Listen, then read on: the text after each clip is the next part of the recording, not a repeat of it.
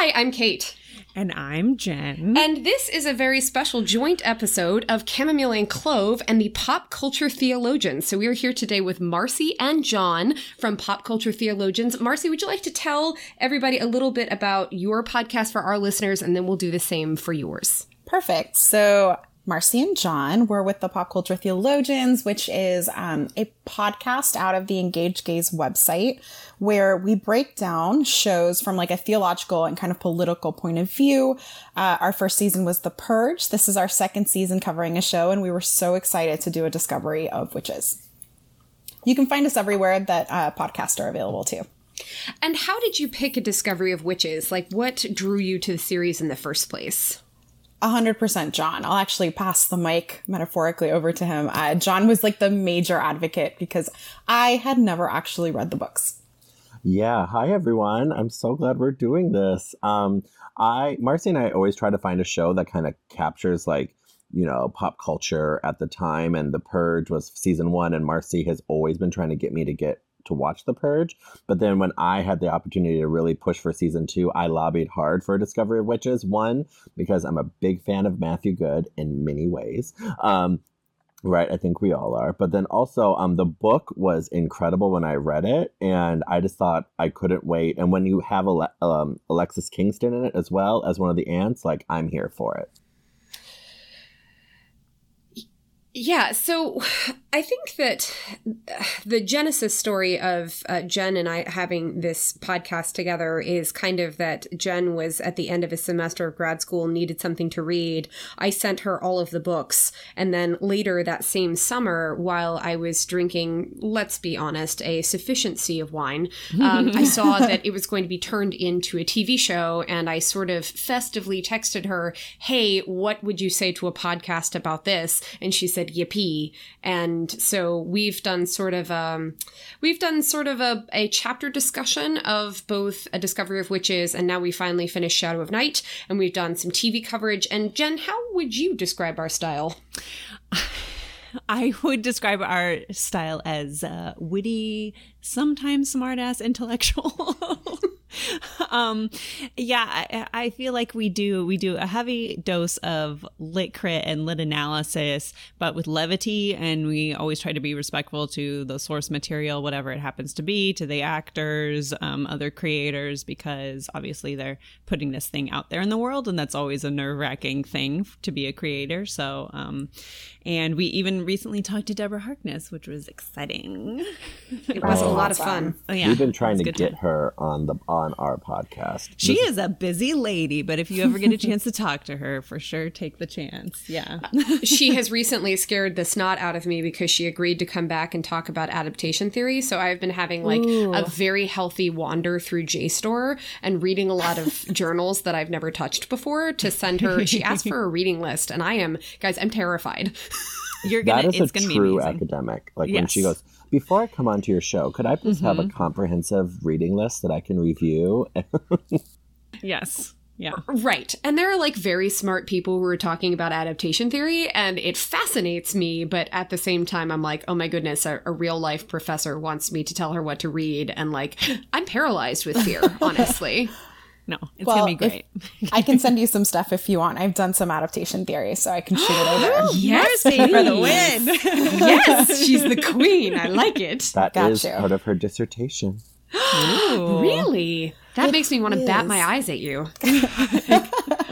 what do you think? I well, I guess it. we can kind of we can kind of work that into our discussion of season one of A Discovery of Witches. So this is the part where I put down my notes by accident. Um, and Marcy, so um, I've been listening to your season one discussion of A Discovery of Witches, and I know originally you had not read the books, but now you've read the first book. I have. Um, so I'm excited to hear well, I was excited to hear your thoughts as a non book reader about the show, and now I'm equally excited to hear your further adaptation thoughts now that you have read the book. So it's it's exciting, even though now I have this like fresh sense of shame, right? Because like I just walked through an entire season like, with no backgrounds, which is is not my style. Um, but then again, I think it gave me some perspective on folks that are watching things like Game of Thrones or Harry Potter with none mm-hmm. of the backstory and kind of like the pitfalls of that experience experience. I will um, say, yeah. while Kate is look, looking for her notes, that I actually watched all of the Harry Potter, Potter movies in the theater and did not read the books until two years ago. So, my heart. but I'm so glad you're on board now, and hopefully, oh, no. I was always on board. It was just one of those things where, like, the books came out when I was in high school, and everybody was reading them, and I've never been a follower, so I was like, I'll just wait on. I'm sure they're great. I will just keep them on the back burner until later. But I watched all the movies and loved them. So, and I loved the books. Well, I think before we get started about talking about this season of television as an adaptation of the TV, or pardon me, this season of television as an adaptation of the book, it might make sense to talk, kind of go around the horn about like how does this season work for you as a season of television? Do you think that it uh, met your expectations, exceeded them? Any thoughts? Anybody? Anybody?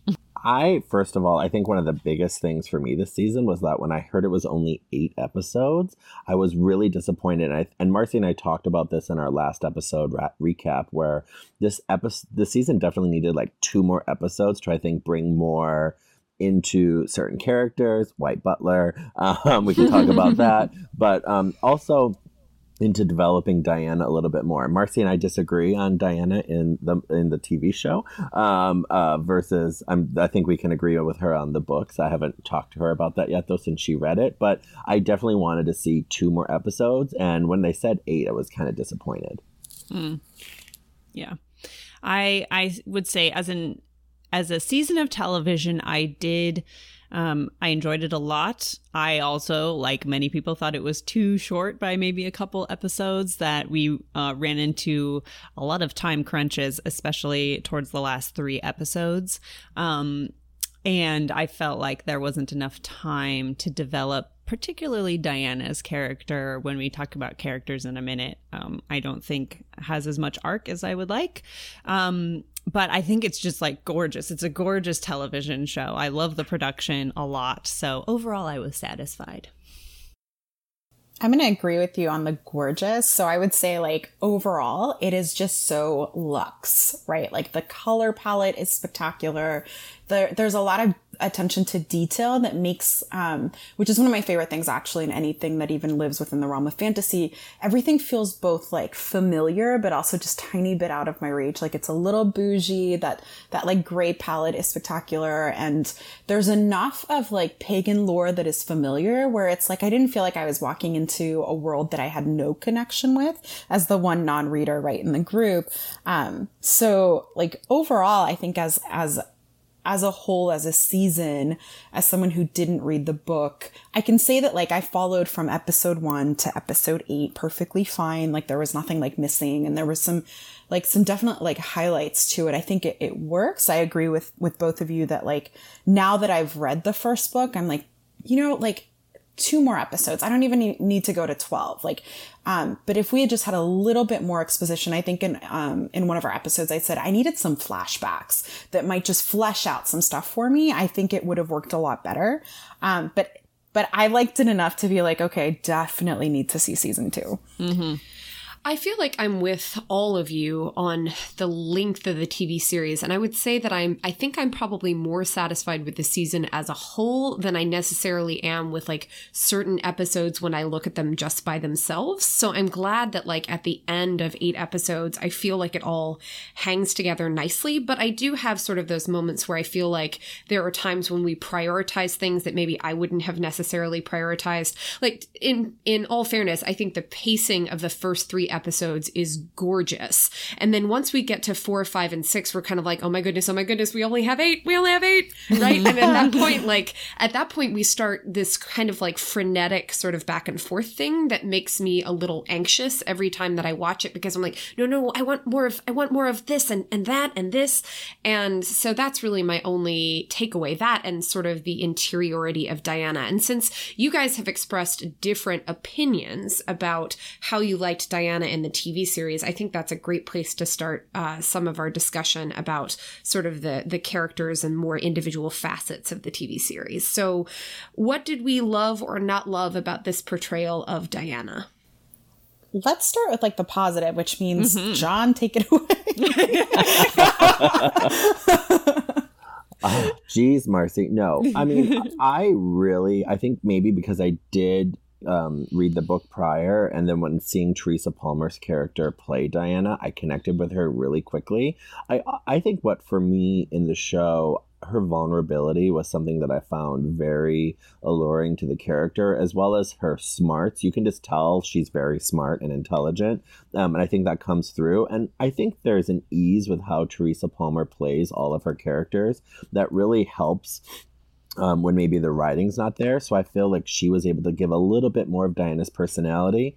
But ultimately, I think I saw the vulnerability when she found out in the in the show series of the show that her parents had you know spellbound her as well as a whole host of other things that were kind of coming there for her that she was able to experience the emotion mm-hmm. through the character and i and i feel like she was able to present it in a really great way. And and I and Marcy and I have talked about this, but the one thing that I think that really won me over was when Diana makes a decision, she makes a decision, and there's no going back from that decision. She's very stuck in like her ways because she is a very self-assured, you know, feminist woman, right? And I think that that's why I fell in love with her so much. And she is like the youngest tenured professor at Yale University. I noticed that was kind of a point of contention for you guys in the first episode. and, and soon to be Oxford as well, obviously. Right. And another college, I'm sure, right after that. Right, double tenure, yeah, triple tenure, Harvard, all the tenure. Harvard, I don't know. I think she has like She's going to hit all the Ivy Leagues. 17 yeah. books, you know, all the fun stuff. well, I, I know it's extra textual, but Deb has certainly said that's the most fantastical aspect of the book. oh, I love that. I didn't know that. Yeah, I, no, I she's like, that's that. that's consciously uh, why it's a fantasy. Because she about, knows the struggle. Right. How about you two? How do you, like, how do you guys feel about Diana? Um, I, I would say I, I really enjoy Teresa Palmer. Um, I've seen her in a couple other things you guys mentioned. Um, I am number four, which is a movie that nobody has seen. I watch it once a year. And in tribute. I'm not joking. He's um, not. Like I, I, think she's just really lovely in everything I've seen her in. I do enjoy her as Diana. Mostly, um, I think the difficulty I run into with Diana in the TV show is, as Kate and I have talked about frequently, is that she's just for me, she's a little bit more hard around the edges. She's a little bit more brittle, and I think we lose a lot of her um her vulnerability it is there but um for me she runs she runs into being a little bit of the cliche quote unquote strong female character rather than actually being able to see more of her struggles. We certainly see them at the end when she goes back to the Bishop house and then they're more apparent. But um, for the majority of season one, I'm like, like she doesn't arc anywhere. She's just like this Diana the whole time. And I appreciate this Diana, but I would like her to have more growth, I think. Um, so, and that has really nothing to do with Teresa Palmer. It's more in the writing, I think, for me. Um, where she's a little bit lacking, and I hope I'm have my fingers crossed for season two to see where they go with Diana. So I think I'm with Jen in the sense that I think that when we made the choice for this to be eight episodes and when we sort of took a broader worldview and stepped out of Diana's interiority, we had to make some character sacrifices because we just, we simply don't have time for Diana to be as traumatized as she is in the book. But I think that the Diana I recognize is a Diana who is a bit traumatized, who's a bit less sure of herself in certain ways, who is like set in her ways, but not um not shall we say like confident or like ready to explore magic. And so it took me a little bit to settle into the way that Diana was written in the TV show. I think overall I like it, but I do think that the show got a little bit distracted from Diana and I feel like there are places where as a character while the performance is very good. Like maybe she doesn't always have the best dialogue to work with. And I feel like the moments where I connect least with Diana are, are, the moments where I feel like I'm getting more Teresa than Diana. And sometimes I feel like that is a function of writing and like how we're spending our time. So I'm really hoping that in season two, like they give, we don't get distracted by like Matthew's secret pain and we spend a lot more time like doing Diana because I, mm-hmm. I want more like that is I want more Diana, Yes. is what I think. Uh, so I really enjoyed the performance. I think there are a lot of highlights to it. I do hope that we get more in season two that shows off who Diana is capable of becoming. Because, I mean, I- I don't expect y'all to have heard our entire back catalog, but the point of the story is like, I am here for Matthew and Diana and Book of Life. So I'm willing to put up with like all the ish that we go through with Matthew in Shadow of Night in order to get to Which Book is a lot. It's so much ish, y'all. It's so much. Oh, I'm Like, excited. He's a, he's a twit. I will say that I think the reason I think what I get really nervous when books become television shows, especially um, in the ways in which they all go to like maybe not one of the major networks, so how much money is put into them and how much they have to play with. I was more um, ready for this one because I knew it was a BBC production and Sky One and all that. And then when AMC really early bought it, I was like, okay, we've got something on our hands here that's going to really, I think, take off.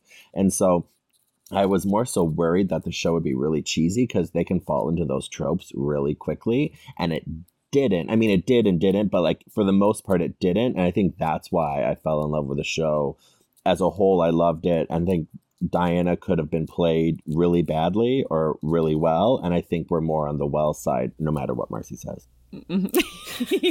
Ugh, okay.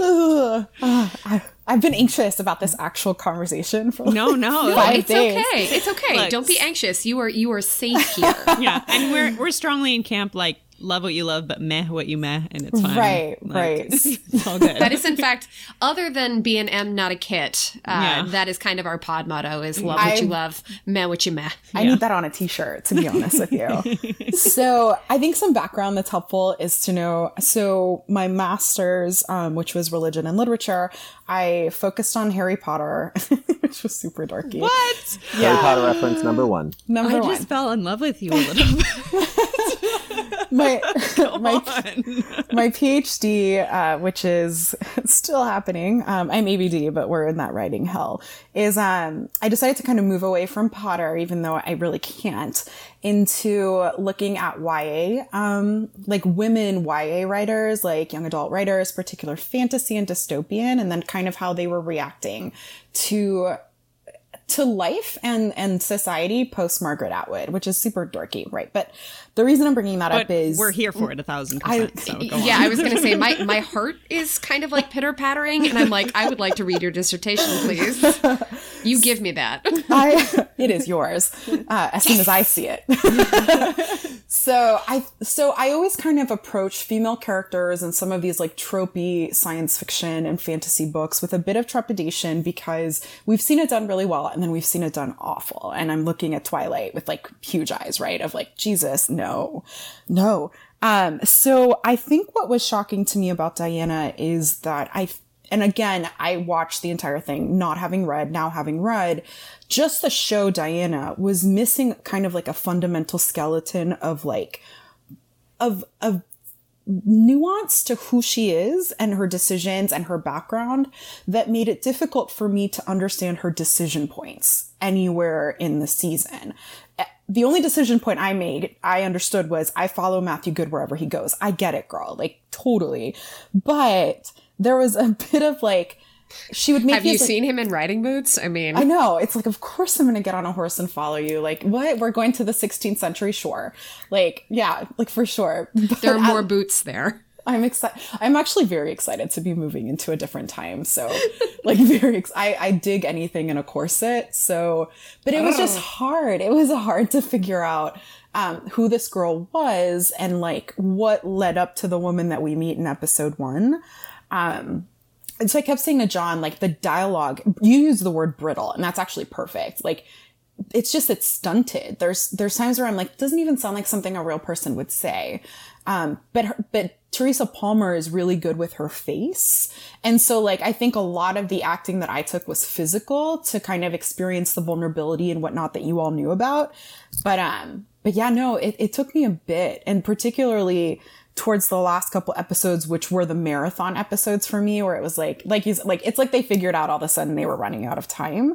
Um, I just had to fill in a lot with like my own assumptions on this character, uh, which was difficult. I just kept calling John to bitch about it. I was like, I don't get it. Like, what am I missing? And he's like, I'm not going to spoil it for you. I was like, uh, I don't understand what I'm missing.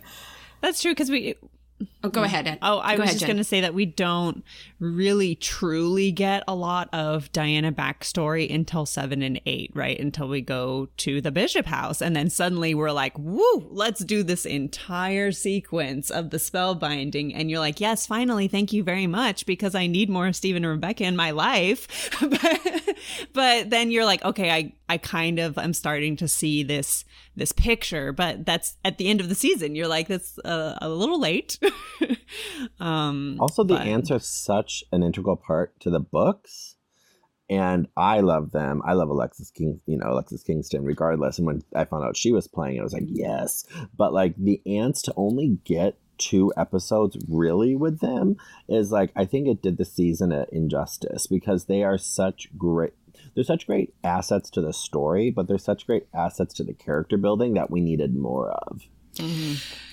You know, I sort of had this thought as we're talking about this about the, you know, the choice to adapt this book and to widen the aperture to take in more of the antagonists and the conflict structure, which I, as a sort of like structure nerd, absolutely love in storytelling. But at the same time, I wonder if sometimes we shy away from basing a television series in the interiority of a female character, right? I, I sort of feel like we shied away from spending a lot of time with Diana's character and her trauma, and I sometimes suspect that culturally we're a little uh, a little weird about doing that. You know, I was trying to think of a good analog, right? Um, I was thinking maybe of something like Grey's Anatomy, where we do spend a lot of time like sort of developing, building out Meredith's strengths, weaknesses, backstory, etc., as opposed Oh, to this. fell in love with you. But then Oh again, God, that's kind of an Grey's organic Anatomy. product. it's kind of an organic product, right? Like you don't have a story that you're trying to fit into a particular, like you don't have an existing text to work from. So maybe that's just a different thing altogether. I don't know. I'm I'm just talking out of I mean, I think I think I agree with you in TV that it is really difficult to find really good narrative that is from um, a feminine perspective that takes into account, you know, just the whole gamut of emotions that a person has and making them well rounded. And I could think if we're talking about adaptation, and I will preface this with our disclaimer, which is don't at us, y'all. Any of us, Marcy and John, don't want any of the business about Outlander, but I'm going to say it just because it's a good Oh, is Outlander off limits here? Uh, no, it's we bring it up sometimes because Kate and I are really familiar with the book and with the TV show. Right. But let me tell you right now, the Outlander fandom is not something that you want to stray into if you're if you're into uh, Twitter piece respect. of If mind. you're into Twitter peace of mind, and if you have an interest in making like constructive criticism. Um, Oh, I'm here for it. At me. they bite. I, Yeah, I so- haven't watched the latest season, but like I had Outlander running through the back of my mind while I was watching this show. Right. Like ha, there's so many times and in this case it's, you know, as as a book reader of Outlander and as somebody who watched the first 3 seasons, you know, Outlander is based in Claire's perspective and it's all first person narrative from from Claire until we get to the later books. And I think one of the things that the TV show ran into was as we said earlier about Diana is getting distracted from Claire and being more interested in some of the other characters. Oh, you mean dudes? Being yes, and being more interested in the male characters than we were in the primary protagonist of the story. one of my worries about season two because I think we can just, you know, to the extent that I'm going to permit myself like a tiny bit of what the children call thirst here. Like, I will, I am happy to look at Matthew Goode for days, really, respectfully, and all of those things, acknowledging his personhood and, you know, the, the importance of his work. But he's also rather nice to look at. And I'm afraid that we are going to, especially because there's been such a positive reaction to his performance, that we're going to continue to get distracted. And like, I am not going to say that that's not a good thing, right? Because I think that too often, given that the largest fan base for this TV show and these books is is female identifying people and like they should absolutely have their desires and their thirsts etc expressed and fulfilled. Uh, but I do wonder if like for story reasons we might just be like ooh pretty and like not do Diana justice. Well, and I would say I think for folks who are watching the show, um, it was a little jarring to me that this is fundamentally, at least the way I was interpreting it when I saw some of the first trailers, a story about a woman who's a witch. And within like two episodes, I was like, I'm no longer sure I know what this is about or who the protagonist is and kind of who, like, who is the gaze centered around and like, um, the internal kind of dialogue. Um, cause I kept going back to another really good adaptation that's happening as we speak, obviously, is The Handmaid's Tale, right? Which centers its voice on Offred, not only is is the lens gaze through her, but even you get some internal dialogue every once in a while of like, well, that was fucking weird, right? And it's really strange to hear a woman kind of on screen kind of give those very similar to Meredith Grey, right? Um, so I will say I, I'm not sure based off of this first season that there is any kind of turning the sails to make this kind of a story through Diana. Like that's, that, but I'm a pessimist at heart, right? Um, and, and it's not really pessimism when it's like Matthew Goode. so, but, I, but I think that there is a bit of a compromise that, that happens in this adaptation of like, who's watching? Like, what, what is an attraction to the story? And I don't necessarily think they're right. I think, um, if, if anything we've learned in the last month with like Captain Marvel coming out is that there is a hunger for female centered her- like heroes, right? Um, but I'm not. Sh- I there's a there's a very intentional shift to kind of a story about them versus this is Diana's story to tell. John. I'm sorry. As the man, I always like to speak last. As our Um, male representative. as our male representative. Um, but as someone with like kind of the same gaze, and um, we can totally just keep talking about Grey's Anatomy forever. I am a diehard, and but I I totally agree with like everything that's been said, and I think that in terms of really understanding kind of where we are coming from as a viewer or like you know as a gazer into this world and the characters that we're presented with i mean i think that there's a lot there to digest. And ultimately you know we find ourselves i think struck with is the storyline following diana? Because i think like i think like with marcy like i was around episode three or four like what's really going on here? What's the story? Or who's now the topic of the actual show and you see that a lot with like outlander. I mean at me all you want. But like you know um, but also It's like the I larger world becomes the main character. Exactly. Sorry. And that's kind of like with Um, Game of Thrones, where like the characters themselves like have now become like each a specific plot thread that you follow. Like you know what world you're seeing the world through. Just like when you read the Game of Thrones books, like you're going through a, pers- a specific person's point of view. And I think that's why I love Game of Thrones so much that it does get cloudy at times, but I think they've done a really good job of being like, here are like the five storylines we're sticking to. And this show kind of m- muddied the water a little bit. This is why I'm terrified of season two because when we finished uh, Shadow of Night, I determined that there are at least 12 plots in that book, possibly 16. So we're going to have to be like very conscientious about our adaptation at that point. Was there a character in the course of season one that you didn't expect to be really taken by, but you were? I mean, Oh, aside from um, Domenico, our, no, our no, yes. Satu.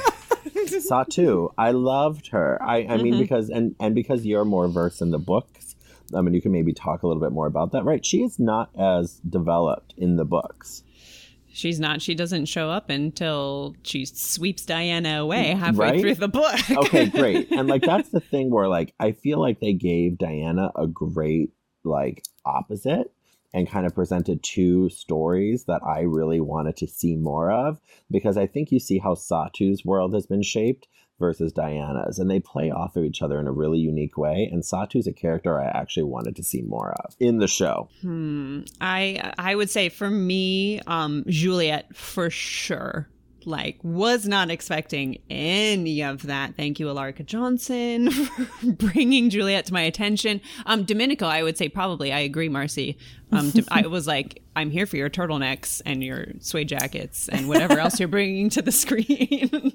not even like Elizabeth Holmes and the Theranos turtleneck could turn me off from Domenico. Like I was like, I'm, you are completely pointless. Like, but I, I'm here for it. I also love that there's like this sense of like the congregation's very diverse. Look. Yeah. Like, Yeah. okay. Which actually, t- total honesty, like, uh, I was impressed with the, the fact that it was a very diverse cast, um, which isn't surprising from BBC, but, um, trying to be conscious of the fact that that is not actually as common here in the US. So, Yeah, for sure. And I, I think that's one of the things Kate and I talked about with the books is that you have a lot of characters that maybe the intention was to make them more diverse, but they just don't come across in in the writing. Um, and so to see it adapted in that way and to have all of these characters where you're like, yes, thank you, yes, thank you, you know, is really really awesome. So And the moments when the when the script and or the production and or the sort of the adaptation itself is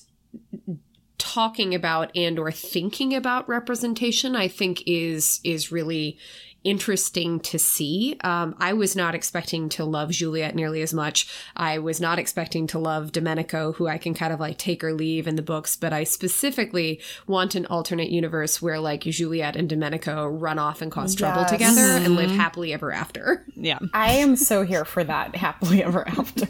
I mean, is it happily or like scarily ever after? I don't really know, but like I'm, I would be happy to watch those people threaten to bite each other all day. they long. certainly That's would live fine. sassily ever after. I don't know. Agreed. If I Agreed. They would never be bored. So- no. there, but there's another character that I was like, wait, is this all I get? Um, I feel like there was a lot of buildup for Juliet that I, I'm Yeah. not sure we got payoff for. Um, and I was I was there for it because I think I I, I like the idea of working out trauma in shows. Um, for lack of a better term, like I'm obsessed with breaking down um, like our own trauma and reflections of trauma on TV. And I was just like, whoa, we cut that storyline really like abruptly and without mm-hmm. enough of a, again, without enough background for it. I agree with you all the way, all the way. I love her too because she's actually the girl that Harry Potter leaves stranded. Yes, yes. In the For train Dumbledore station, in the she's train station. Yeah. Second Yeah. Harry Potter reference. There Take it a is. drink. She gets off at eleven, dude, Yeah, and, and he, he- never comes back. And I'm kind of like, that's twice. This girl does not get a happy And then, and she was burned so bad, she then turns into Juliet. I don't know. What's exactly happening. Right. Headcanon accepted. John, does this mean we have a Harry Potter reference drinking game to begin? Oh, because yeah, I mean, sorry, we- it's Oh, yeah. four I'm o'clock here. drunk. I could start. yeah. Um, oh, that's right. It's East Coast time there. Yeah. So I'm definitely blitzed. Um, No, Marcy. I mean, um, it's Saturday, so anybody could be at any time. right. if Right. you uh, you know between seasons one and seasons two marcy and i um did the like i don't know what do you want to call them marcy like the post books from like Right. the potterverse and you know then also reviewed the films and everything mostly um and so because marcy's love for harry potter is I mean, you can never but- underestimate my ability to work Harry Potter into a conversation. When it with Knox, I was like, "Oh, great, we get to break down Snape, James, and Lily," and I was like, "Ready." Like, right right and so we um we Yeah, just have an ongoing a, thing That's for a people. podcast episode. oh yeah yeah. So yes, if you're listening, take a if you have an alcoholic beverage in front of you, or if you don't drink, or just have a nice cup of peppermint tea, whatever. Mm-hmm. I'm into peppermint tea right now. Like, take a drink. yeah.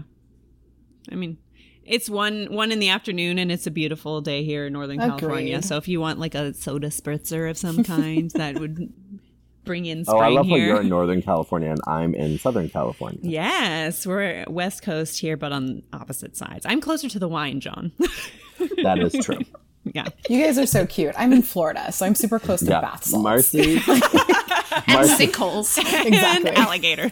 insert your birthday here and Florida man. That's all I have Oh, to I say about. Marcy's life. I need to get back to Los Angeles. Aw. well, um, what was I going to say? I forgot. I don't know. Was it Not relevant to the show? It was it was trying to steer us back like gently but Oh, enthusiastically. I think I think between both of our shows we get off topic a good amount, but in a good way. I think. Could we have a moment for Knox? What kind of a moment are we having?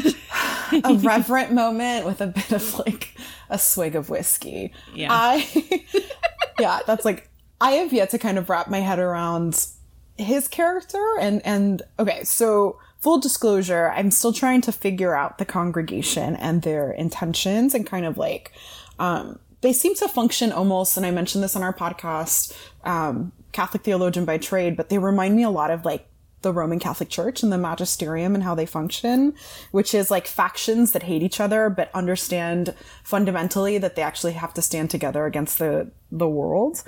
Um, he he struck me as a character that we actually do get a bit of like vulnerability and background work on. Um, am I supposed to hate him, hate him, or is that like I just couldn't bring myself to fully embrace I, the hate? I've never fully hated him. I think he's I think in the books he's much more of an out and out antagonist than in the show.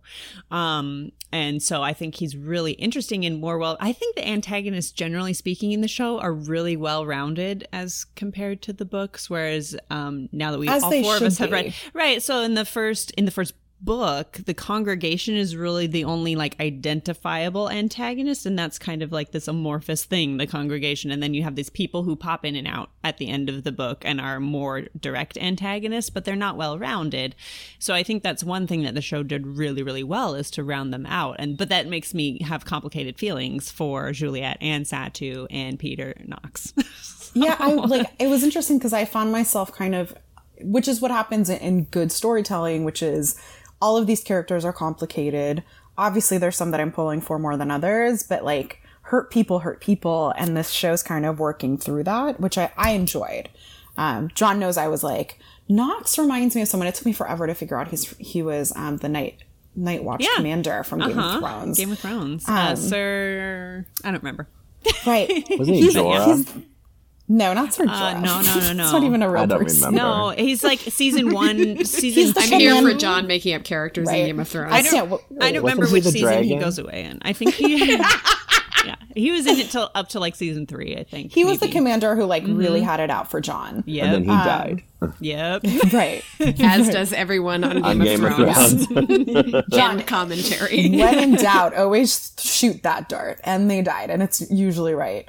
Um, but yeah, no, aside from him having like resting villain face, um, it just made me realize the show was taking care to not kind of polarize its its good and bad into some type of binary that that happens a lot, which I appreciated.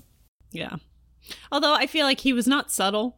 Like, you know, episode one, he like shows up and he's just like, well, I'm not even going to try to be sneaky about asking for the book. I'm just going to take her to tea and we'll just jump right in and see what happens. then again, I am the same way about illuminated manuscripts. Like, if it's around, Just I jump want right to see in it. and see what happens. yeah. We should introduce you to our friend Doc- Dr. Stephanie McGuckin, who is a manuscript historian. Uh, is she finishing her PhD at the University of Edinburgh? Is Yes. that right? Yeah. Oh my so. gosh. Yeah. Uh, she brought pigments to the last All Souls Con, and so she let me grind up tiny bugs and make paint. It's Oh, that great. is so amazing. Yep. I uh, I have an obsession with looking for a sexually graphic il- illuminations. So does she. You'll get a It is. Her it's one of Christmas card was a nun picking penises off of a tree. I- it's a weird side hobby, but I'm glad to know I'm not the only one who works Sounds for like we need to go to this All Souls Con, Marcy. right.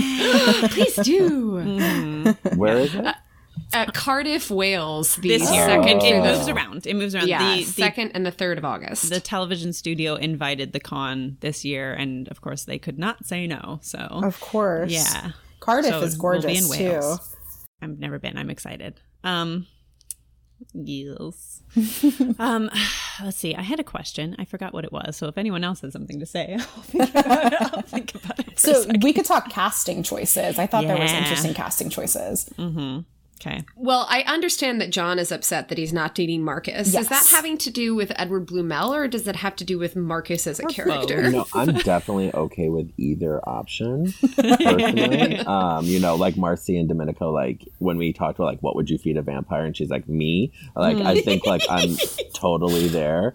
Um, but like I think he's a really I love him in Killing Eve, and like well he's going to be in Killing Eve in season two, and just seeing some scenes. Right? No, is he in season one? I just now I- do I have to go rewatch the whole season? Whatever different show, but another podcast. But like, I just think he's a really underrated actor. I've been kind of following him for a while, like on Twitter, and this was, you know, a bigger break for him. And I think he plays Marcus fairly well. I was really kind of happy with that casting choice. I am. Um, I agree. I think Edward Bluemel is like really a breath of fresh air whenever he pops up on the screen as Marcus. I'm like, yes, Marcus time. Let's have some more of this because he's just like he's such a goof kind of, but he's really intelligent and he's really playful, and I just appreciate whenever he whatever he brings to my TV. I like it. so Agreed. And I will say Teresa Palmer for me is is like horror royalty and and John mentioned like I'm I'm huge into horror films. So um she's gr- I, I also love I am number 4. So like three hands raised for the three people who have seen that film. Yeah. Um I actually think I have the book on my bookshelf. But it's a I whole think series of books, right, Marcy? It is a series of books, right. yeah, but they only did the one movie. So right. Well, and it was at the, male height of like, is like an asshole. yeah, Yeah. It didn't work. But How she shocking. works. She's great. yes. Yeah. She's great. I think she And she saves the day, just saying. Right. And Malin Buska, who plays Satu, I thought also did a really good job with, you know, I she is in it quite a bit more than in the book. Um, but I think more than anything, she does again a lot of really good face work, right? So you don't need a ton of like lines if like a lot of what you're doing is kind of like very physical acting. And I thought she was great. Yeah. Like great. I have a top three. I can never pick just one thing when when people ask me favorites. So my at the top, I really enjoyed Elarica Johnson as Juliet. I think she brings an incredible vulnerability, and like the things she does on screen are just like I can't sometimes process it all the way what she's doing on screen. Her sadness was palpable. Like you wanted Right? to cry with her. Oh, I know. the I- pathos of Juliet is like my favorite thing that she Yep. brings to that performance. I think Yeah. it's like really extraordinary. It's very, and then she turns around and she's just vicious, you know? And it's just like, ugh, it's so good to watch.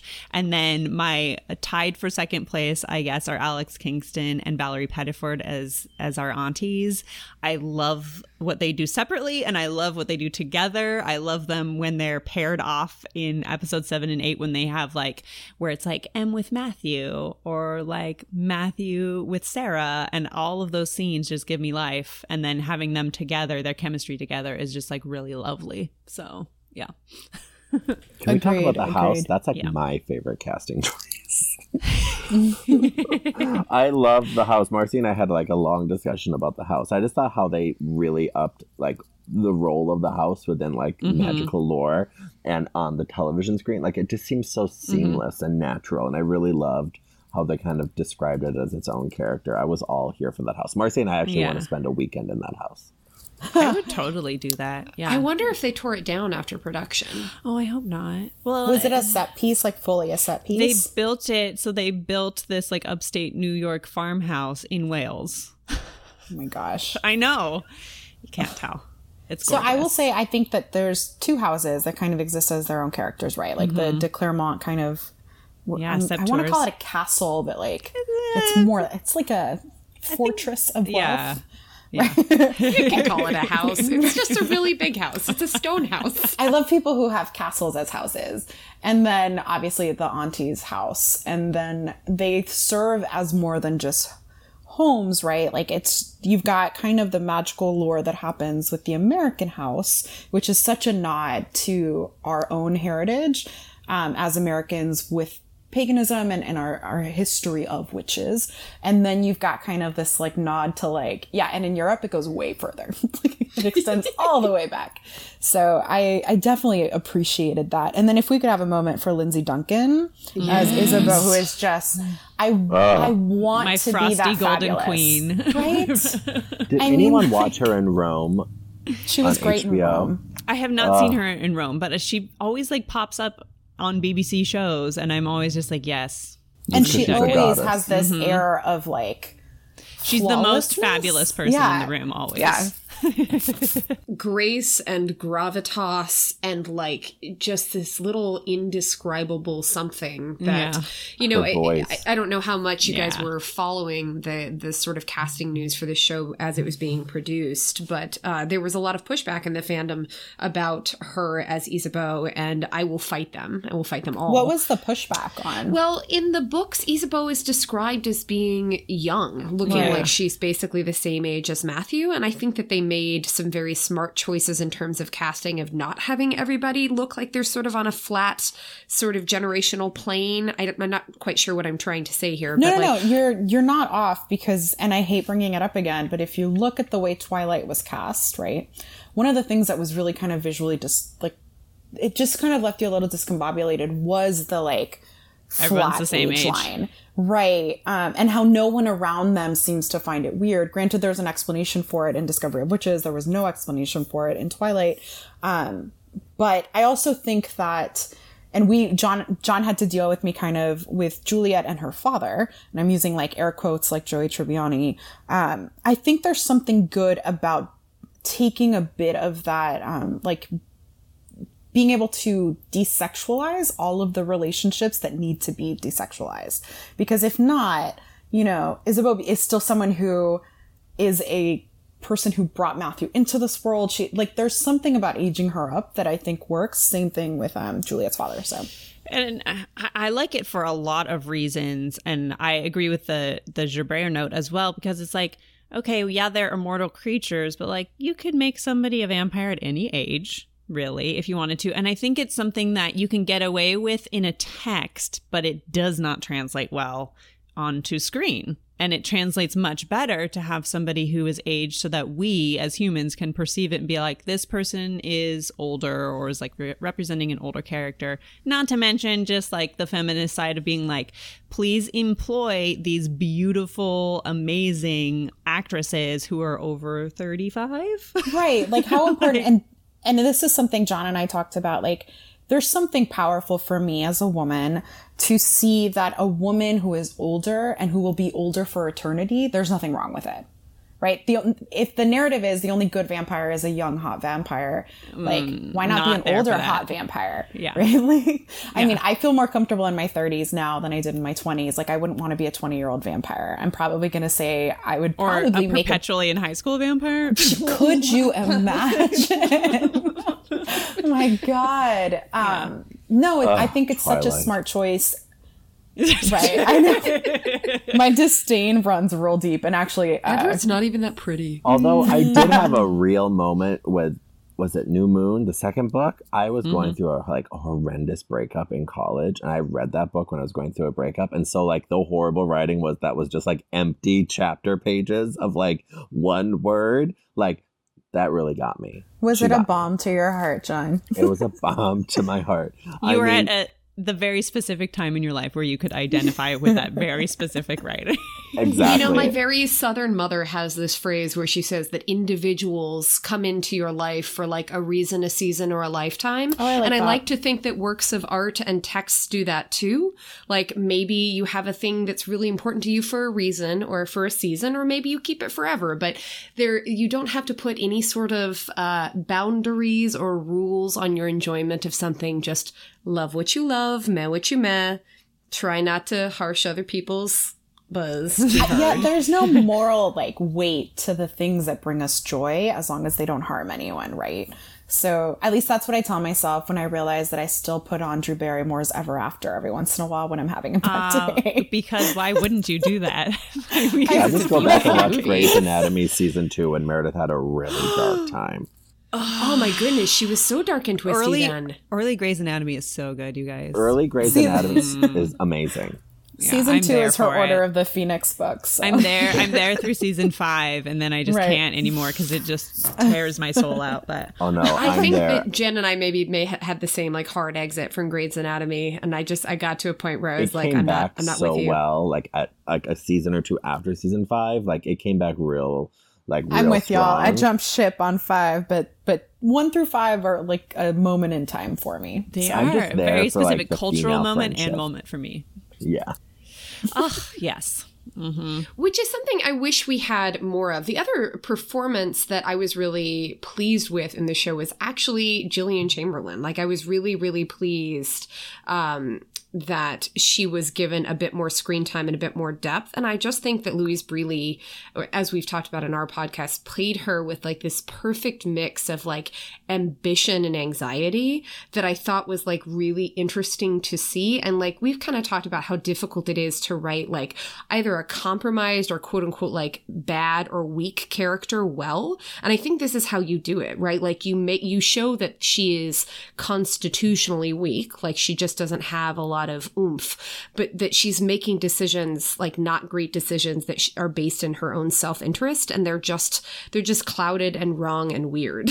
And Louise Brealey plays her, in my opinion, with like this like kind of endearing uh sort of like Squirreliness. jitteriness yeah she's just super squirrely and for some reason i'm like I'm, I'm here for that i like it And I think we might be asked to identify with her a little bit as the audience. Like, so as as someone who would love to be super like physically strong or be like a badass witch and is not i there's something about her performance where if, if we're to be realistic like this is still a woman who's a witch who is aware of the congregation. She is inside this world right? So she's not like she's not not special right? Um, but you see her insecurities come out um, and and also i think she lets us in on kind of the critique that we're supposed to take in about ourselves which is how do we view the other right? Because her fear of everyone else in the congregation is not particularly founded in very much at least for those watching the show. It's just an us versus them thing which i think she does very well when she can't even verbalize to diana why she is so jittery and anxious and, and angry.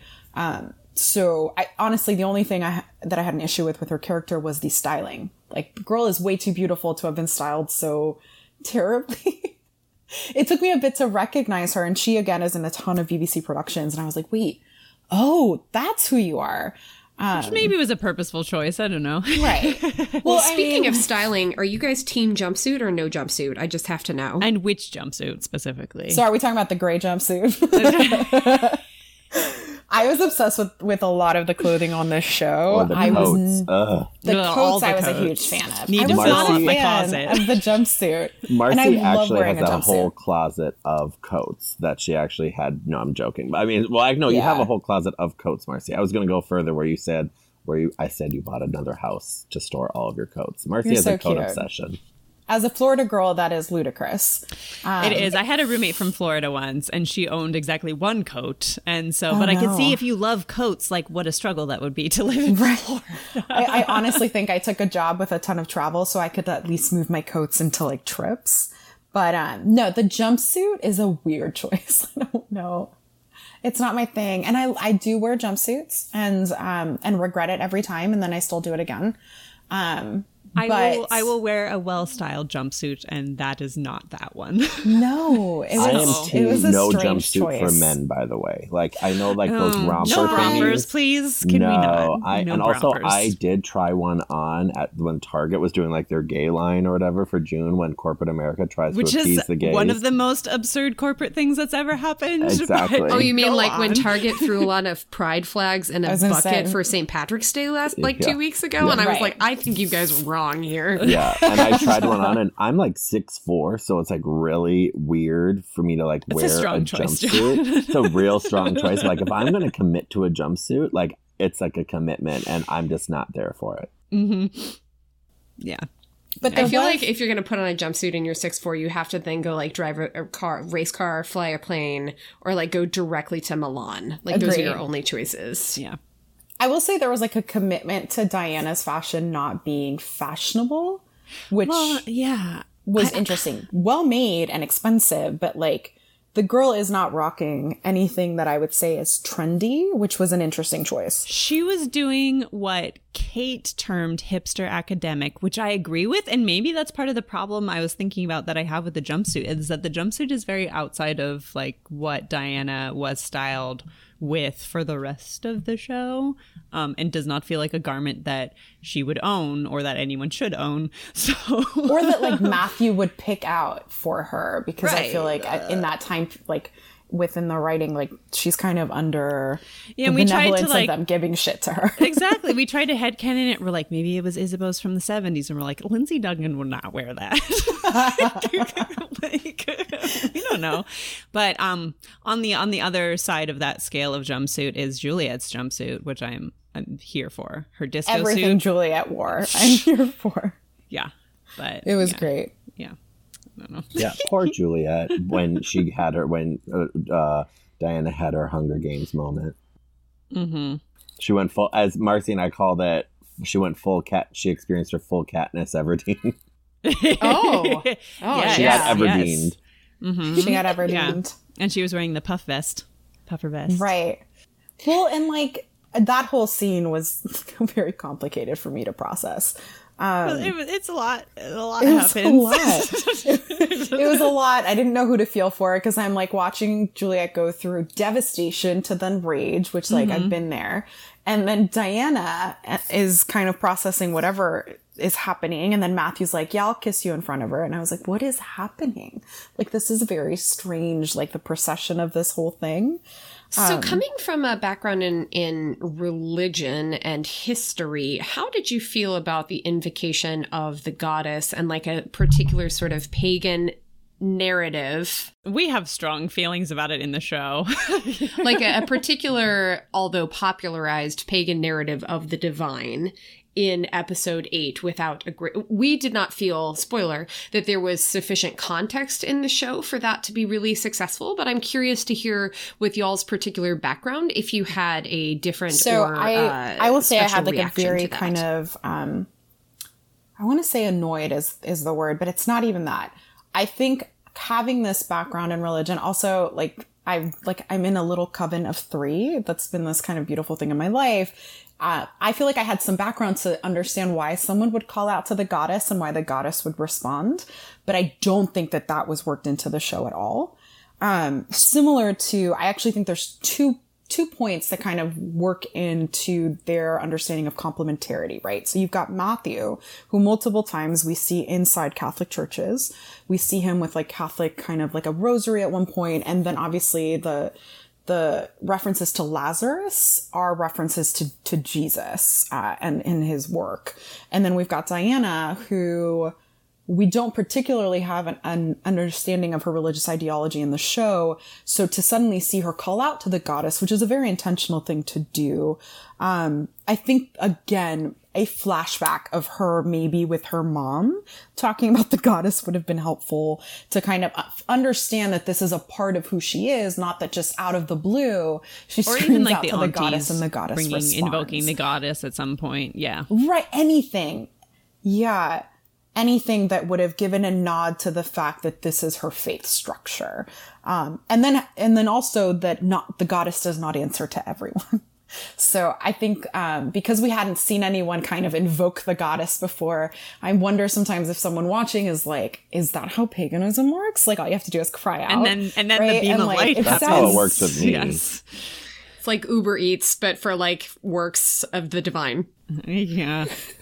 right, and then you get your bow and arrow, and you get to Katniss not the in shit my out experience. of a like very broken Because when woman. I call my friend the goddess, who I just call God, no, not not yet. We have a great talk. I mean, all I have to do is like you know offer her blood and you know, sacrifice my whole life to my vampire boyfriend Marcus, and it's like totally fine. Oh and then like the good things happen? Like you get what you want? Oh yeah definitely. I definitely get to continue to use and abuse the patriarchal influence that we see the show basically saying oh hello broken woman juliet. Goodbye broken woman mm-hmm. juliet. Bye girl. See you later. Well and i think right i think when the goddess kind of offers to fulfill diana's like request in exchange for um, that is like an interesting request to the understanding of a pagan goddess, the goddess. Um, so it is actually more like traditional um, Christianity, like westernized Christianity that believes in kind of like the the request process of prayer, um, whereas the goddess per se is not kind of this amorphic wish giver. So I was a little confused too that sh- the understanding of the goddess in that scene is actually more reflective of a male god in, um, and I would say like Abrahamic religions. Um, but I, I'm here for it. Like I'm very, in- I'm mostly interested in Matthew's relationship with religion. Um, than I am with, I mean, I'm not going to say like, you've got a pagan witch. She's going to probably be a follower of the goddess of some sort. So that it's not that it was surprising, but I needed more of it. But with Matthew, I think it's actually like the little nuggets, like they're building something there, which I'm, I'm here for. And talking about John's comment, I, I, was just one of the things that I feel about the end of the season is that I'm very frustrated. Not only that we sort of reduce this Juliet question to sort of like, well, you know, we have this woman that was like damaged and destroyed by the patriarch, bye bye. But then we also don't really talk about the sort of implication of the patriarchy and the transactional nature of Diana's relationship with the goddess when she literally sacrifices her life or endangers her life to save Matthews. And the fact that we that she is choosing him in that moment over her own safety identity continued survival etc and we just don't spend any time with that which like that's one of those things that I feel like I feel like we need to talk about without it. without having more to that. It is one of those choice points that I said I felt uncomfortable with. So like I was like, at most, how much time has she spent with this man? And now everything is at the altar of his survival. Um, and I think the book did a, quite a bit more to flesh that out for me. But watching it on screen, I was just kind of like, oh, we're walking into one of those stories again right? Yeah, I have I have two things to say about the theology, and one of them is about Marcy's point. But I want to hear John's perspective about the goddess in the show as a book reader and theologian as well. Oh boy.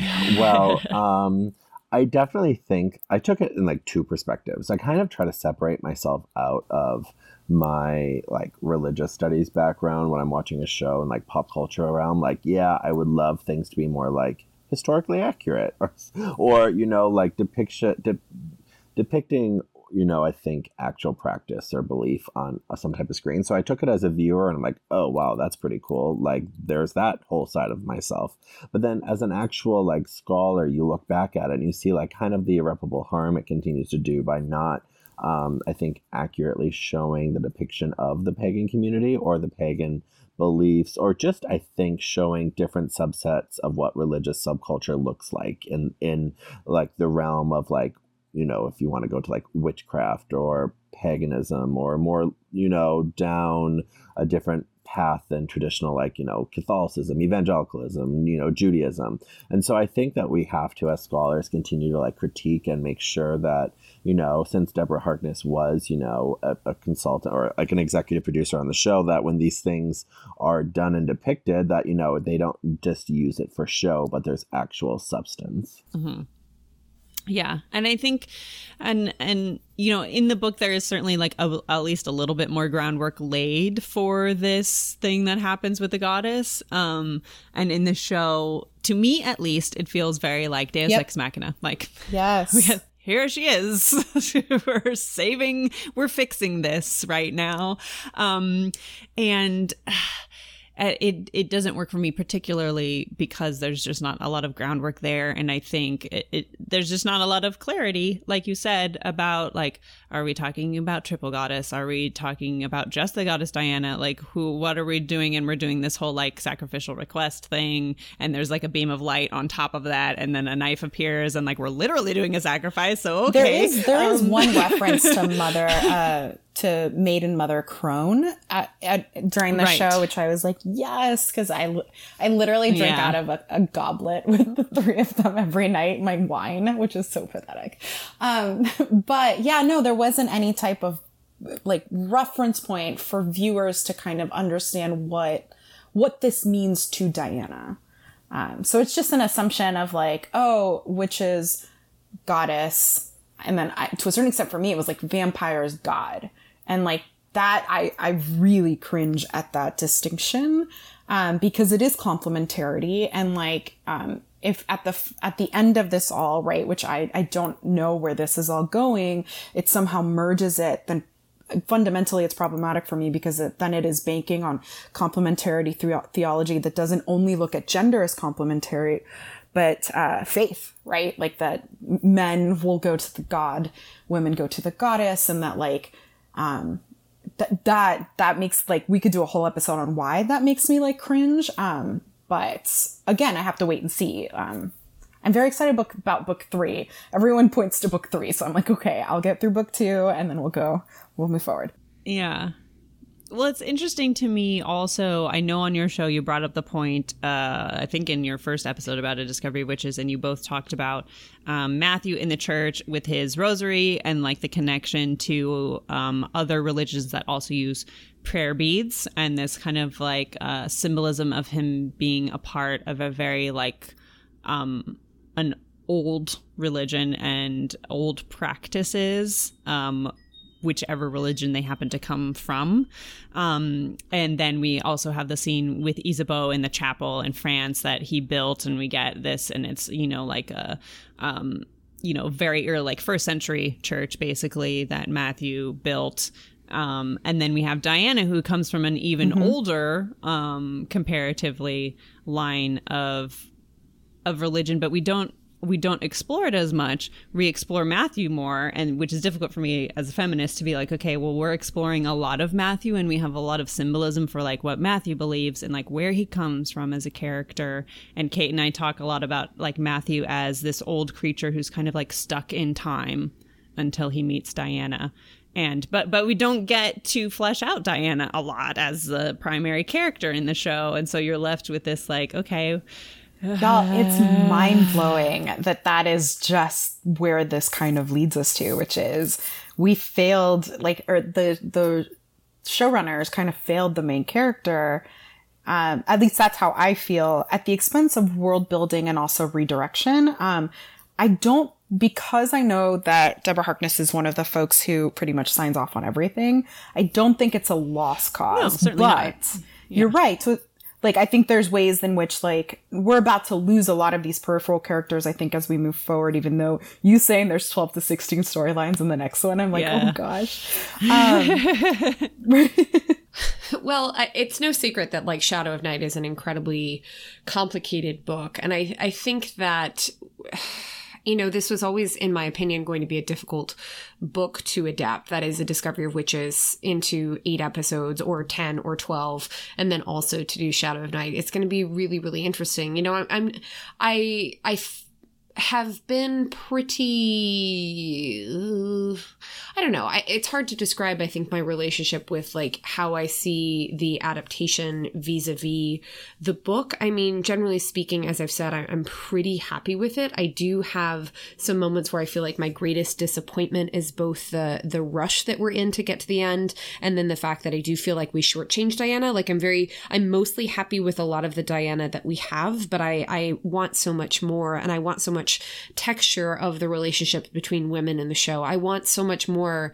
I, I've I've kvetched on our podcast about like how much I miss like the the conflict between Sarah and Diana you know how much that relationship leaves us with the opportunity to explore both of their trauma about losing Stephen and Rebecca and the things that Sarah has been trying to do while Em's been keeping this secret for you know however many years and like I just man I just I want more of that well, and I think the weight of that secret. So there's two points where I was like, if we had known more, the devastation would have settled further. So the first one would be if we had known more about Sarah and Diana's relationship as a family, right, with Rebecca and whatnot, like the Em keeping the secret, but also just the loss, right? And then the idea that they were the ones who bound her becomes a much more devastating and complex thing. But because we have very little relationship with that background, it's kind of,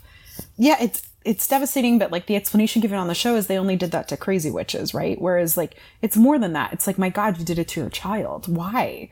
And you were loved, like you were in this family that loved you. The other one that I remember being like, I missed the emotional mark because I didn't know enough was Satu doing the opening spell. Um, for me was one of those scenes where I was like, okay, this is a spell and it's, it's strong, but had I known how devastating the, um, the binding of Diana was, right? Not only just how complex the spell is, but also that wrapped into it in those like spiderweb like images is the sorrow of, of her parents kind of doing this. That's why it's so painful, right? That's why it's painful for Diana, but it's also painful for Satu to even put her like metaphorical hands through it, right? Um, so I think the beauty of that is on paper, those relationships are there and then hopefully we get to experience them more but if you didn't know, then you're kind of watching a little bit like filling in whatever background you think people. You know, I think had. it's interesting that we've talked for over an hour and we haven't talked about like arguably the main relationship in the show, which is you know sort of between Diane and Matthew. And John had some really is interesting points uh, that I was interested to hear about um, about sort of their relationship and stereotypes and tropes. And John, do you want to take it away because I want to hear it? Mm-hmm. Oh my goodness. Well, I think that definitely when you look at the relationship between Diana and Matthew, there's a different type of building of a romantic relationship there that obviously they can fall really easily into the Twilight narrative where it's like, oh, I shouldn't kiss you or I can't control myself. But I think the thing that I really liked most, and Marcy and I talked about this, was that Diana's really the one that decides that like you think you're going to hurt me? Like actually no. Like you're the one, you need to be fearful of me. Like I'm the powerful one here. I and and just because you you're going to like attack me like no I'm choosing you. I love you. And like her decision like when she makes it in the show and I think it's represented pretty well in the in the first book it's like she's there for it and nothing really is going to change her mind. And she gets her own sense of her agency I think through herself being more secure with her choices versus like she's getting agency from Matthew being like her partner. I think she discovers it on her own more.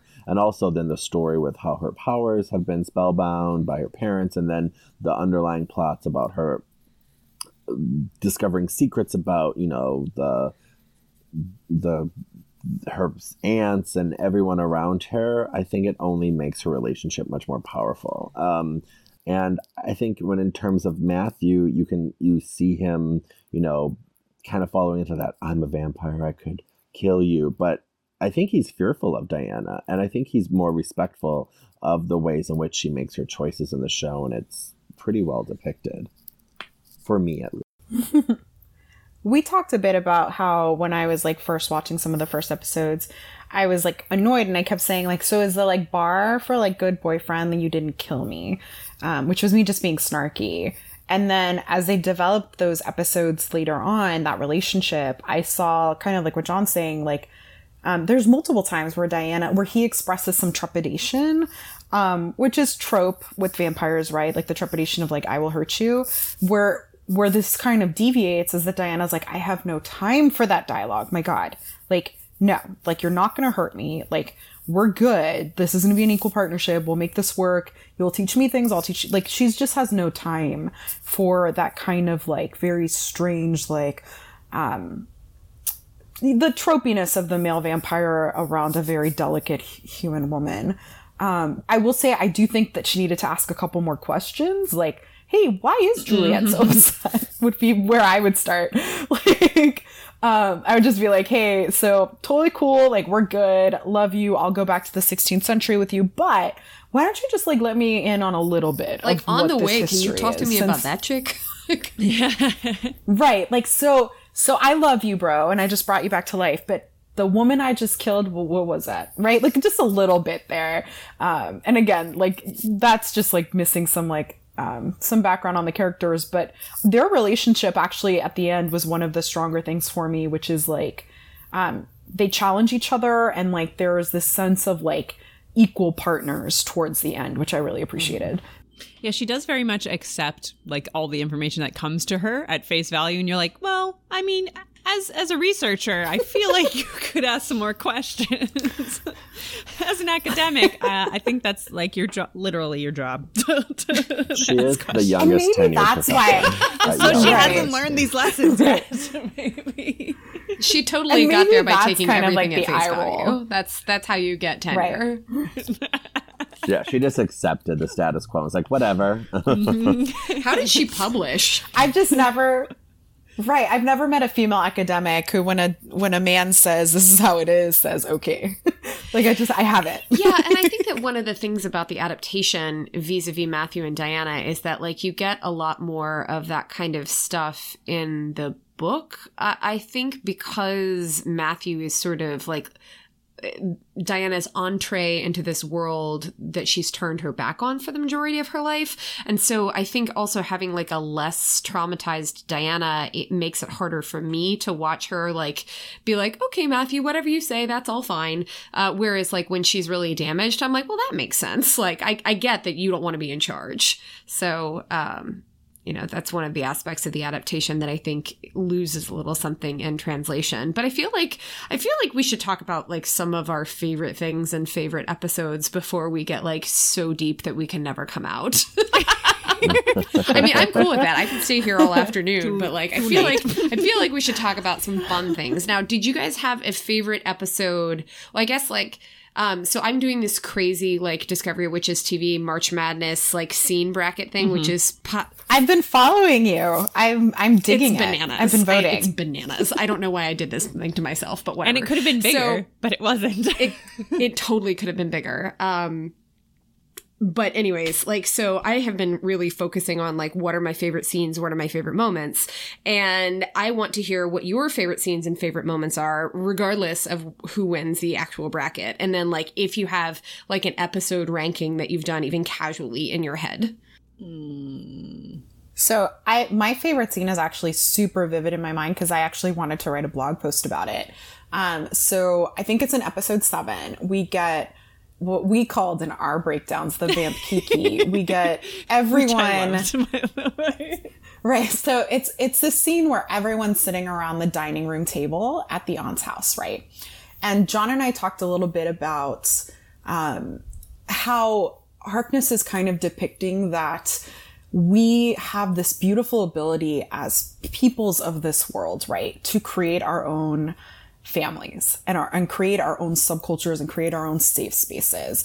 And so there's this like it's such a simple scene. They're just kind of all breaking it down. And I think like Matthew talks to Baldwin on the phone for a second and kind of um, looks out towards this table. And for me, that was one of the more powerful things that I took from this, which is Harkness is working on deconstructing kind of the barriers that we construct, right?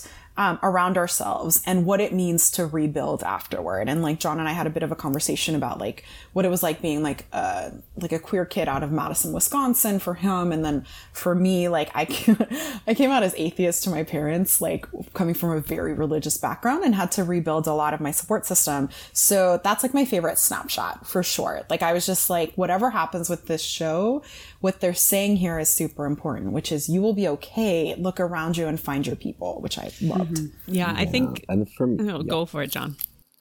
Well, and that's like well, that's what my dissertation is about: is finding and creating community within the LGBT community itself. When religious groups that have been known for community or you know being there for each other have cast you out and it goes from you know after the stonewall riots to the rise and ultimate destruction of the aids crisis to then fighting for equality in terms of marriage and people no longer need or they've replaced traditional religious communities with the communities of their own creation. And I think that's seen as extremely beautiful in terms of how you look at if you can't find it, seek it out and find something that you've created, right? And and creating it for yourself ultimately has more power either theologic theologically or just personally for people in how they interact with whatever version of the divine they choose to. And I think that's why we find more LGBTQ people today identifying as spiritual but non-religious or nones. There's a real there's been a real cultural change from religious groups and communities literally damning LGBT people or all sorts of people to hell or saying that they're worthy of death during the AIDS crisis. And they've kind of been like, we don't need you. We're going to find our own community. And so Marcy and I have really talked a lot about that, about what is the role of community in either this show, our season one show, our season three show definitely has that. But I think for me, that scene was beautiful. But ultimately, the, my favorite scene that I go back to is when I think it's the house that ultimately um, shows Diana her parents um, spellbinding, spellbounding her, um, and Oh. the ways in which that really hit her, the community around her where she felt safe, but ultimately how the actors, her parents, and then the young girl, and how that whole scene played out. Um, I personally found to be my favorite scene in in the whole show. Um, that ultimately really, you know, hit me real hard. And I think with any new show that you just become so obsessed with, there is like that that episode where you're like, okay, like I'm in it, right? And I think that was like episode three for me, where I was like, okay, like I'm totally here, like let's do it and let's go for it. And so, but then the scene later on, What about you guys being being text experts? Like Um, well, I I have to say that I that I agree that the um this like allegory that Deborah Harkness is doing with um you know the relationships between creatures versus you know our own experience with um either people of color or um people who are LGBTQ or you know anything else and like the communities that we build or or the people that we exclude etc I think is one of um and continues to be one of the most outstanding things about the trilogy. And um and it really does shine through in the television show which i appreciate um my favorite scene probably that i think is just like the most beautiful and seamless um and is is an adapted scene because it doesn't happen in the books is the introduction of juliet in episode 2 um the uh, prologue to episode two with White Rabbit, John, it's White Rabbit by Jefferson Starship. oh, that's um, it. Yes. That's the song. Playing in the background. It's just like Amazing. every time I look back on it, I'm like, that sequence just like blows me away. It is so gorgeous and so well built. And like, I can't, I can't handle it. Like, it's too much for me, basically. yeah. Mm-hmm. So that reminds me the music mm, was great. Yeah, the music was really, really great. I think that for me, I'm also pleased that the allegory and the conversation about what it means to participate in or pass as a member of a community is really like well well well signposted i think in the show and like leaves room for discussion about like what makes a family and what kind of a world you want to create like how to how to change something that is larger than you. I think i think that that's in there as well. So i'm really really pleased. I do love that uh that sort of table dinner scene and the number of like conflict and sort of story threads we weave together in that. That makes me really, really happy. But I feel like sometimes I just always return to the original Ashmole 782 sequence. And I know it comes really early in the series, but like as a book reader and as somebody who came to the story, you know, like Ashmole 782 appearing and disappearing in the stacks and that poor flustered librarian and that sort of moment is where it always sort of begins for me. And so I was really pleased to see that adapted on it screen. It is a very good I don't know, I'm still kind of like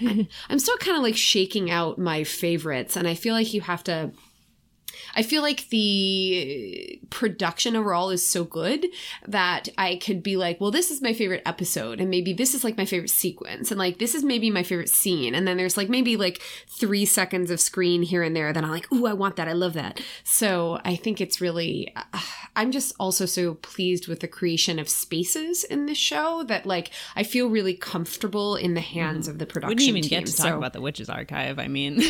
like look man like right. whoever whoever is like creating these spaces needs an, an emmy immediately the love for kind of the world building from the production team is so obvious because there's some so many details that like aren't necessary right but they're there um the archives for each of the groups for me was something that I said to John I was swooning mm-hmm, over. Mm-hmm. Um, and I was like, I would like to sneak into all of them. Or as our friends, the All Souls Witchy Women, pointed out in one of their recaps the other day, like the completed Rubik's Cube that's just like sitting quietly on Hamish's yep. desk. Mm-hmm. Yeah. Hamish. Sweet. White Butler. Bless, white butler. Bless White Butler. What about White Nanny? No. or what was what do we call her, Marcy? White Nanny? I yeah, I called her oh, white nanny. I, I, feel I feel bad about all of brooch it. Um, I do love a good oh, brooch. we haven't so. even talked about Diana's best friend. And what did you think? Because if you've been listening to some of the stuff in regards to characters that didn't work, so I'm going back to like hour one of our recap. But like, what Marcy had a real hard time with how that whole thing came about. I mean, did you feel the same way, being such avid book readers and with how all of that kind of betrayal happened with Diana and or or what is your take on that? Wait, are you talking about Matthew's yeah. murder? no, we're talking about Jillian. Almost murder? Almost? Jillian. Yeah. Almost murder? I think we're talking about Jillian. Yeah, yeah sorry. Um, yeah. Because yeah, yeah. we, I don't know, Jen and I are not of the opinion that she's dead. I don't think she's yeah, dead. I, either, I need her so. not to be dead, and so she's not. So, um, I really appreciate. I mean, I, I, know we talked about Louise Brealey and her characterization. I like the uh, more open and extended role that she has. I'm not sure how much I buy them as besties so much as I say like they're both academics, they're both witches. Like I can see how like they move in the same circle and you know are um you know have coffee together and that kind of thing. Um I think it's easy for me to see how Jillian could do that because I I feel like it, when faced with that choice, right in the in the real world to follow principles or to follow something else, a lot of us would like to think that we would make Diana's choice, but most of us would probably actually make Jillian's choice. Um, and so I think that sh- she's really relatable in that way. And um, yeah, I need her not to be dead, so she's not, because that makes Matthew so much more problematic. Um, I think it sort of begs the question, really, of like, you know, if we're talking about community and the artificial boundaries that we set up in society between ourselves and other people and the people that we either accept or reject, like, how many of us are guilty in small minutes of our lives of being a Jillian? Like, how often right. are we doing that thing? And so, Just to the, the extent, right, without without the wig and without like the sort of questionable questionable preference for the print shirts with the cardigans. um, but maybe with the fabulous kitchen and whatever apartment situation she mm, has going yes, on. Country Anyways. chic all the way. Go on. so, you know, I, I feel like I am pleased that we have sort of set Jillian up to be kind of like this plebeian sort of patsy character for the congregation because I think that like maybe it's a conversation we could have about how we're all sort of like sometimes explicitly but mostly implicitly implicitly buying into and creating systems of difference and of bias like we are all sometimes guilty of doing that and she is just like the most sort of um like the most like everyday like workman like example of that like she is just she's not actively bad. She's just also not being actively good. You know, she's so. Go ahead. I think um, we'll drop a Harry Potter Go. reference here for a sec. Um, I feel like take a drink. So uh, one of the things that I've always kind of thought was brilliant was the the what I call the downfall of Ron Weasley in the Deathly Hallows, right? Um, we all love Ron Weasley. We all know Do Ron we? Weasley. I think we're supposed to identify with Ron. See, your reaction is the correct one. So your reaction is the correct one because Ron Weasley's supposed to make us feel uncomfortable with our own shortcomings, right? Like, who do I turn into when I'm jealous? Who do I turn into when I'm hungry, when I'm cold, right?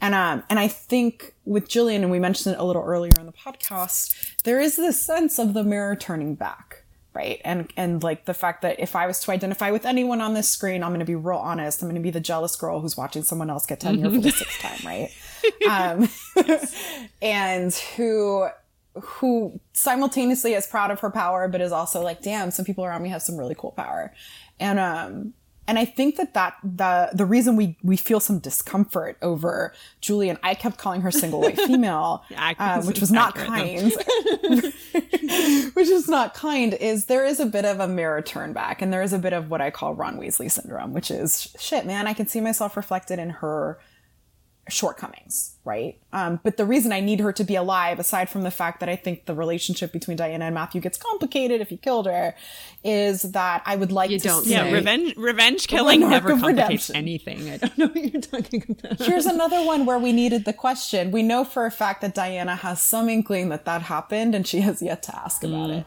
The um, number of things Diana doesn't know is. That's a long list. I sometimes identify with Jillian's fishbowl sized glass of wine to be perfectly honest. Girl, yes. yes. I am team of fishbowl yeah. wine on a difficult day. Uh, it's like that Amy Schumer scene where she like does the recap of Friday Night Lights and she's just constantly drinking a larger glass of wine. Does everyone yeah. remember that? Like that, yes. and she's just drinking like one the size of like a car at the end of the day.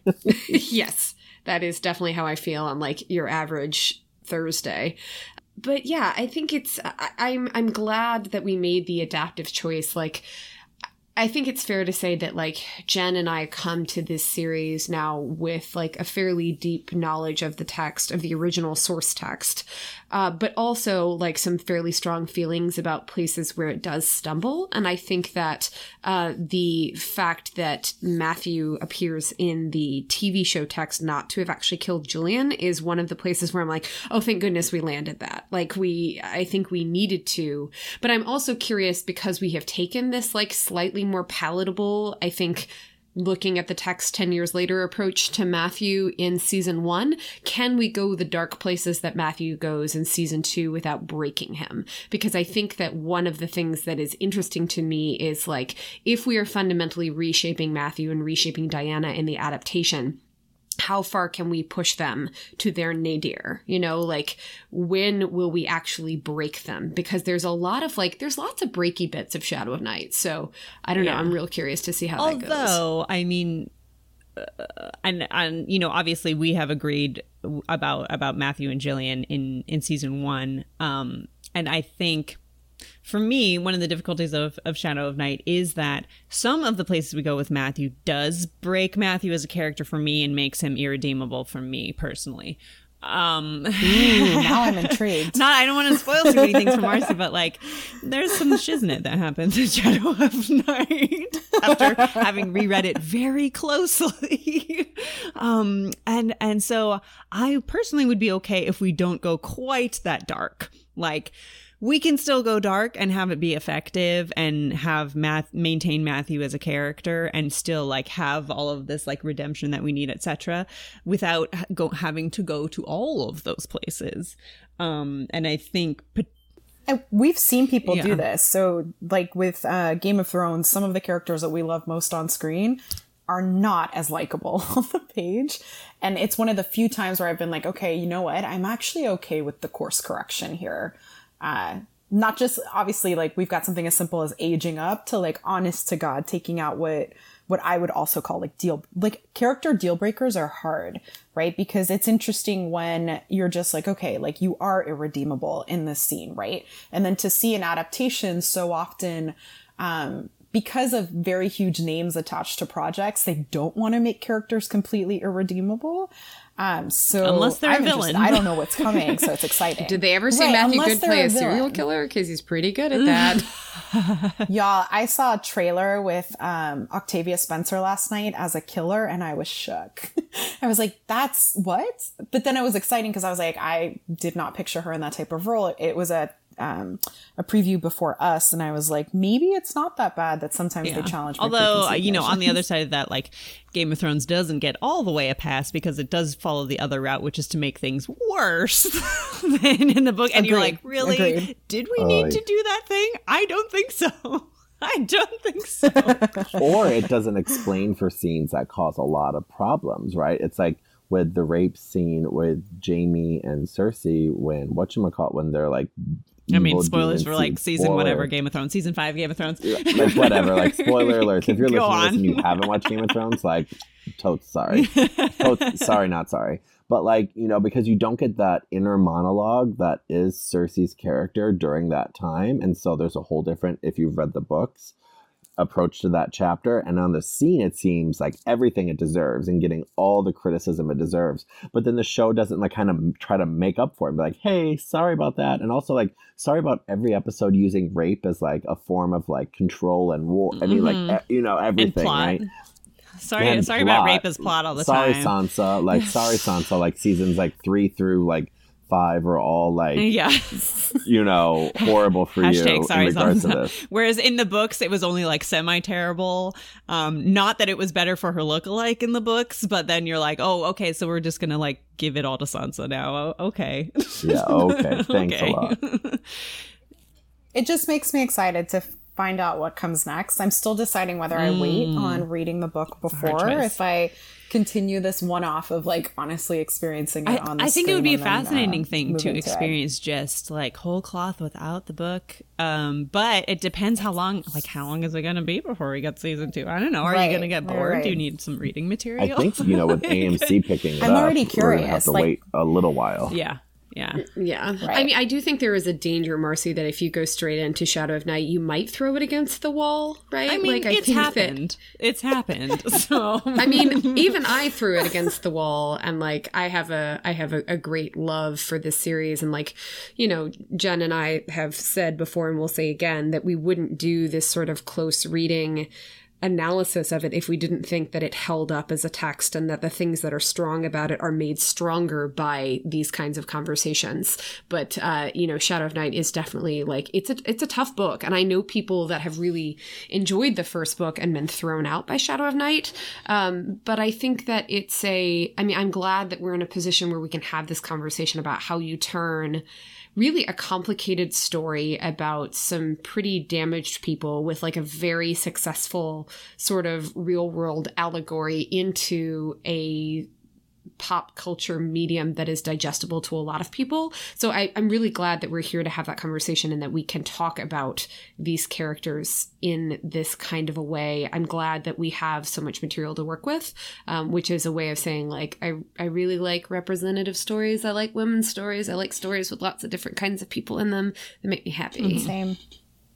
I'm excited, y'all. I'm very excited about what comes next. Well, I think that's probably a pretty good place to say farewell for now and say that we should definitely have some sort of like a, a watch party or a wine off uh, as we get closer to the Oh, those network are fighting premiere. words. Why not? I don't know what else to call it. Maybe like a, what it is a like a sort of bi-coastal drinking party over it's the wine. internet. I mean, It's like I mean, Yeah. call it a live wine tweet, or whatever. cocktails. A cocktail of your choice, I think. Yeah. Indeed, indeed. Marcy and I usually try to like when we watch the shows live, like when we did The Purge for season one, like we would try to have a few drinks in us. Mm-hmm. It's hard to watch The Purge and drink, but uh, I am totally down for a witch's kiki with some wine. Oh yes, I like the idea of a witch's kiki. We should schedule that. yeah. Uh, but anyways, I am so glad that we made the time to do this, and I hope that we do another collaboration another time. Thank you so much for having us. This was wonderful. I will tweet out if I start reading. Do let us know. let you guys Oh, yes, know. I would love like a hashtag Marcy Reed Shadow yeah. Night. Or or Um, you can I slip will into our DMs if you need to, if there's like some stuff that Right. because we if I do it so I can prevent if so I can prevent spoilers for folks, I promise it will be a GIF reaction um, Yeah. thread only. So you guys will have to guess where I am based on. Like I mean, it. not to give you like a tantalizing glimpse of my ankles or anything, but like you can slide into our DMs anytime. It's very forward with me. and Anytime. on, you know the other side thank you for having us and having this like Yeah. co-production with us um i'm excited to hear y'all's thoughts about season two and potentially shadow of night marcy if you get there uh yes And you guys might actually get me to uh, finish reading and or watching Game of Thrones because I will admit I threw the second book of Game of Thrones against the wall and haven't touched the franchise. I have since read because it all made me of so mad. books, but I stopped watching so at season five. So, yeah. right. Yeah, Right. we well, are let's diehards. see how we do. I think the expectations are high Yeah. for everyone. And so- Marcy and I are big old Cersei people, so Mm. we just we have a lot of thoughts on Cersei. I think the but I'm root- I'm rooting Oh, for Sansa, yeah. guys. I think I think the gif of you know whichever Cersei holding wine is like you know me at any point in my life. all I'm saying is if this show, which has tried to focus on quote unquote female empowerment, like totally screws Daenerys over, like for Jon Snow at the end of the day, I'm gonna be so mad. so we'll see you guys on Twitter as we have our breakdowns over our shows. Well, so would you like to tell uh, our listeners where to find you, and then we'll tell your listeners where to find us? Yeah, let's do it. Uh, so you can find us at Pop Theologians on Twitter, and then my own is um, my own Twitter, which I'm really active on, is I am the men who can, which is actually a Wonder Woman reference. And then John, what is Um, your Marcy, Twitter? would you like to describe my handle real quick? It's, super basic. It's. So mine is just at J Erickson eighty five on Twitter, Mm-hmm. um, and that's because I got it a long time ago. How about y'all? Uh, so you can find us on Twitter at chamomile in clove or using the hashtag CC Alchemy. We don't have personal Twitter accounts. Um, but uh, you can always find us on our show Twitter account, and you can find us in so many other places as well. Kate, Yes, you can find us on our website, which is camomileandclovecast.wordpress.com. You can find our Patreon at chamomile and clovecast, I believe. I think that's what we're Sure, called. Uh, right. You can find us on Facebook, both in our podcast page and then our chamomile and clove uh, clovers group discussion page. And as previously mentioned, I am still doing the real time reading of Shadow of Night, guys. So if you want those reading posts as the book progresses, you can find us there, or you can participate in my banana pants madcap bracket adventure from now until April 8th. That's great. Um, I literally had wine and and and like a like a brainstorm, and I texted Jen. I was like, "I'm gonna do a thing," and she's like, "What?" and then 20 minutes later, it was done, and I think she was still like, "What happened?" so You guys are my favorite bracket happening right now, which is saying something because the Go Fug Yourself Madness uh, bracket is going on. If no one follows it, it is one of my favorite things online. every year, and man, they knock it out of the park. They really do. So, but I've been having so much fun Is following anyone else yours. following the Disney Channel original TV movie bracket off? No, but I, I love a good Disney no, bracket. but if Zenon isn't winning, Yeah, so, um, like, I- I'm really conflicted about this, so I'm just saying Google it. okay, I'll, I'll Google it. And Zenon uh, should win. So Or should it? We all forget that there are like so many amazing Disney Channel original TV movies. There They're are. like, oh yeah, that one. Like, Like- Luck of the Irish. That one was um, amazing. Moto Motocrossed is a personal Motocross. favorite. of oh my mine. gosh. I'm out of my As I dive into, as I dive into like a search for oh, all Oh of man. films. Okay.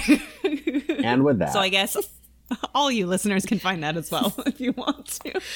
Well, this has been a blast, and I mm-hmm. look forward to hearing y'all's coverage of Game of Thrones and other things. And let's stay in touch. Mm-hmm. yeah. For sure. For sure. And for all of you still listening, thanks very much for listening. All right, goodbye.